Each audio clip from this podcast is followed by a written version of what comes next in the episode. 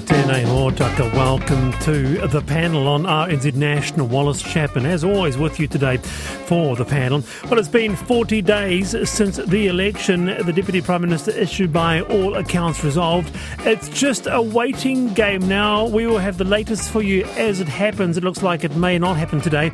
Anyway, that's just after 4. Also, 11 months since the massive Auckland floods. We talked to one homeowner on the North Shore. Home's still damaged. What sort of psychological pressure must people be under? And on the panel, unlimited leave has been in the news recently. One company questions whether it really worked for them. Also today, what to beware of regarding Black Friday sales. Are you actually getting a deal on Black Friday? Because apparently it's a mammoth retail event. That's tomorrow, of course. And on this day in 1968, a double album simply called The Beatles was released. 30 songs. My question to you is, which song should I play today off the White Album? For all those Beatles fans, text me 2101. You can email me too, the panel at rnz.co.nz. With me today, Cindy Mitchener, recruitment executive, former marketing manager at TV3. Kia ora, Cindy. Kia ora, Wallace. Welcome. How are you? Very well. Also today, Peter Field, head of School of Humanities at Canterbury University. Peter, in the Christchurch. Oh, the wonderful Christchurch. How are you, Peter? Yes, things are great. Thank you. Now, every so often we have this occasional feature, and it's become fairly popular here on the panel. It's a window into a slice of life that many of us are not aware of. What happens behind the locked door, up the front, at the nose of the plane, the cockpit, or the pilot's cabin? And with the Wellington fog of recent, with thousands of communities affected, I thought we would bring back Ask the Pilot. With us today, Vaughan Davis joins us for another episode, who is specifically and especially dressed in his uniform just for this. Vaughan, welcome. Yeah, I'm wearing my hat. I'm ready to give out the lollies. I'm here for you. Very good. Oh, I can recall doing that, Cindy, giving out the lolly. Absolutely. Yeah. And that's what you do. What you said, looking behind the closed doors of the cockpit. You know, what are they doing? I'm hoping they're flying the plane. Well, there's many other things they do. So here's one that came from a listener, Vaughan. If cell phones are not in flight mode, what does that actually do to a plane? Yeah, chances are not much, but do you want to chance it? I mean, a cell phone is a radio, right? We know that. It's a little radio that talks to a cell tower. And the thing is, your airplane also relies on lots of radios, both the communication radios that, you know, we talk to the control tower and area controllers on, and the navigation radios. So everything from GPS to those very precise receivers that guide us into a landing through fog, they're all radio receivers. And, you know, to give them their best chance of doing well, it's a good idea to not have too many other radio transmitters nearby. So that's the thinking behind that. Here's another one for you, by the way. If you have a question for Ask the Pilot, you know where to get me, 2101 by text. Just another one quickly here, Vaughan. Why is fog such an issue for planes? From someone who was stranded in Wellington yesterday.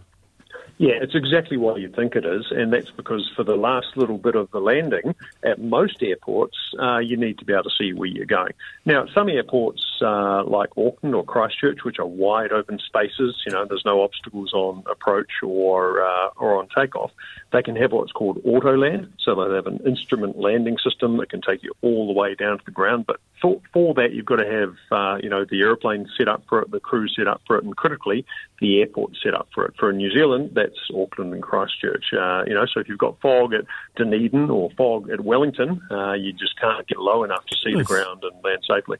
Interesting.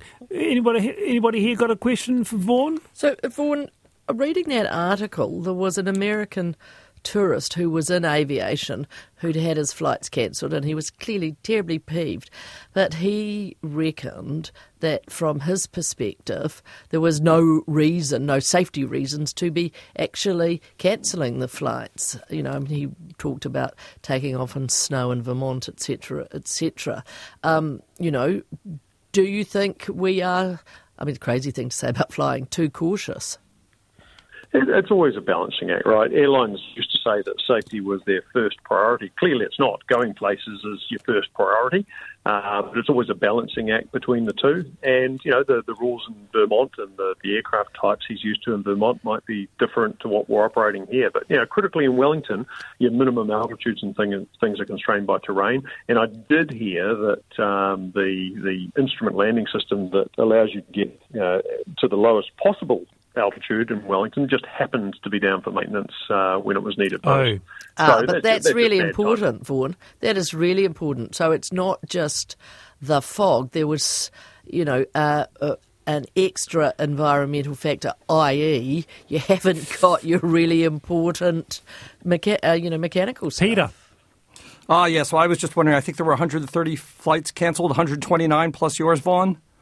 Wow, that's a lot. Yep. That is a lot, but think of all the carbon savings. That gets us closer to carbon neutrality that much faster. Yeah, it absolutely does. So Mother Nature is going, yeah, I'll have a go at this, and maybe had the desired effect. Okay, here's another one from a listener. Do you chat much with your co-pilot about plane theories, such as what happened to MH370? Yeah, well, I mean, I haven't had a co-pilot for a long time. I was when I was flying internationally in the Air Force, we would certainly chat a lot. You know, in the military, we'd mainly chat about what duty-free shopping we're going to do when we got to destination, true story. And to be honest, the airline pilots that I know probably talk about pay and conditions at their own airline and other airlines. But yeah, you know, aviation is the one thing that we all have in common. So those sort of discussions will happen. And, you know, when you're on a 12, 13-hour leg, there's a lot of time for corridor. Cindy, you're sitting there. Is there anything you've ever wanted to ask a pilot? You're in the cabin there in 1B. You know, is there anything you've ever wanted to know? What goes on behind that door?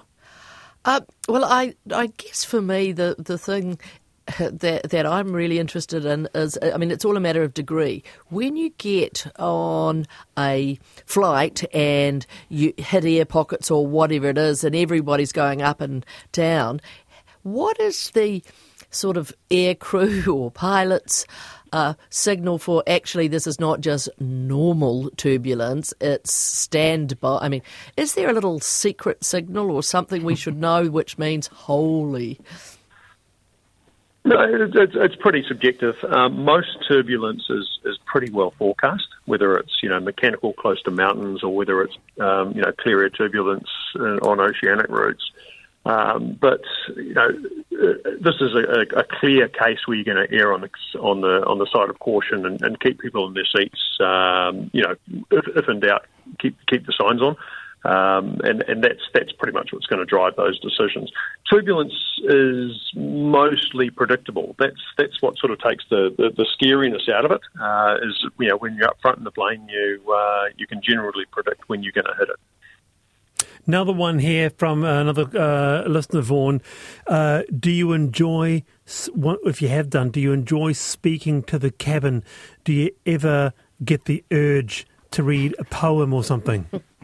Well, Wallace, as you know, I went from being a pilot in the Air Force to, at one stage, being a radio host. So, heck yes, I enjoy speaking to the passengers. But it's really important that you know, when you do speak on that public address system, the passengers are paying attention. So by sticking to, you know, the important stuff, you know, you're not crying wolf, you're not diluting that the authority of that message. So yeah, the temptation to lapse into poetry needs to be resisted, I think. Yeah. Well, yeah, Peter. It's only fair that we ask Wallace if he ever thought about being a pilot then. Well, no, not at all. But I will say this. I have been invited by yours truly, this person here, to go upside down in a plane, which scares the living daylights out of me. So not. Well, we can just stay right way up if you want, Wallace. The offer is always there. It's tempting. One more, because one's just come through. How much do bird strikes impact airlines? Quite a lot. So birds are a major hazard on takeoff and landing. Are they? Clearly not. Yeah, absolutely. Not so much in the cruise at, 36,000 feet. If you strike a bird, well, that bird deserves to take down an aeroplane, quite honestly. But bird control at airports is a major issue. And if you hang around an airport for long enough, outside, you'll hear quite often booming cannons as a bird scaring device. Airports around the world have tried predatory birds, hawks and falcons and things, to keep the population down. You'll often see, the grass is cut short to discourage seeds and things growing and birds nesting. But and migration routes are published in the reference books that we have as pilots to show you, what species, what time of year, and what to expect at each airport. Absolutely. Very good, Vaughan. There's lots more questions coming through, actually, but we'll leave it there for now. And as always, Vaughan, yet another episode of Ask the Pilot. Kia ora. Thank you for your time. That's Vaughan Davis there. I could lend him my cats, do you think, Auckland Airport? Yeah. That's constantly bringing me little birds. Solutions. Yes, solution-focused panel, right? Yes. Speaking of solutions, let's go to our I've Been Thinking, and I want to start with Peter Field because he wants to raise a little issue about something I said about country music.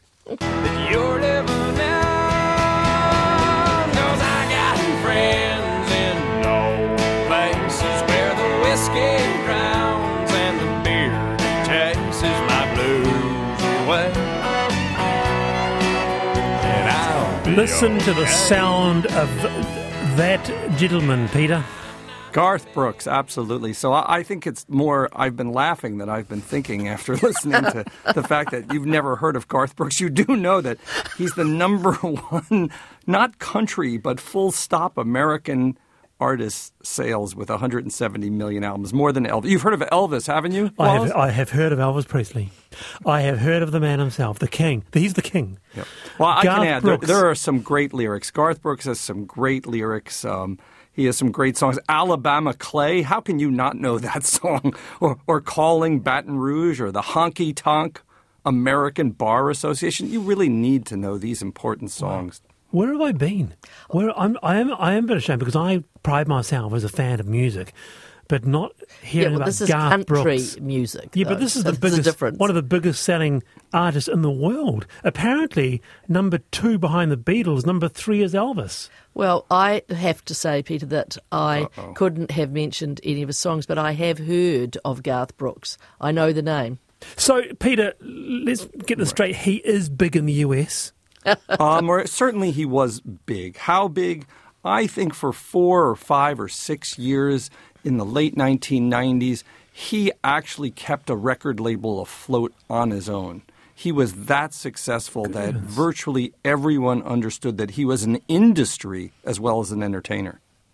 Okay, so I'm going to put it out to our panel, a wonderful panel whānau across the country. Do we need a panel Country Music Week? I can answer that right now. That's yes or no. Do we need a panel Country Music Week? Monday through Friday, we have a country artist every day.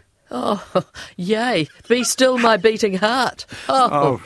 Cindy, how can you not love lyrics like hard hat, aching back, overtaxed flag, waving fuv, London, mud, flat, six-pack, beer, crack? Now that is I am lyrics. Disturbed that you remember it and can say it in such sort of syncopated genius rhythm. Wonderful, Peter Field. All right. Take your hat off and sit down, Peter. Cindy Mitchener, you want to give an acknowledgement to our wonderful institution? I've been thinking about Starship Hospital, and it's because November is its month for raising its profile for giving donations. So first thing is, everybody, please, to their website, Starship, and go on and give them a donation. It's been around for 30 years, and sometimes it may not be as high profile as, some other charities, but, there's some amazing things that it does. I really didn't realise the breadth of our services. 30 years of Starship Give. It's the funding round. You're on the panel, RNZ National, Cindy Mitchener and Peter Field. Well done, Cindy.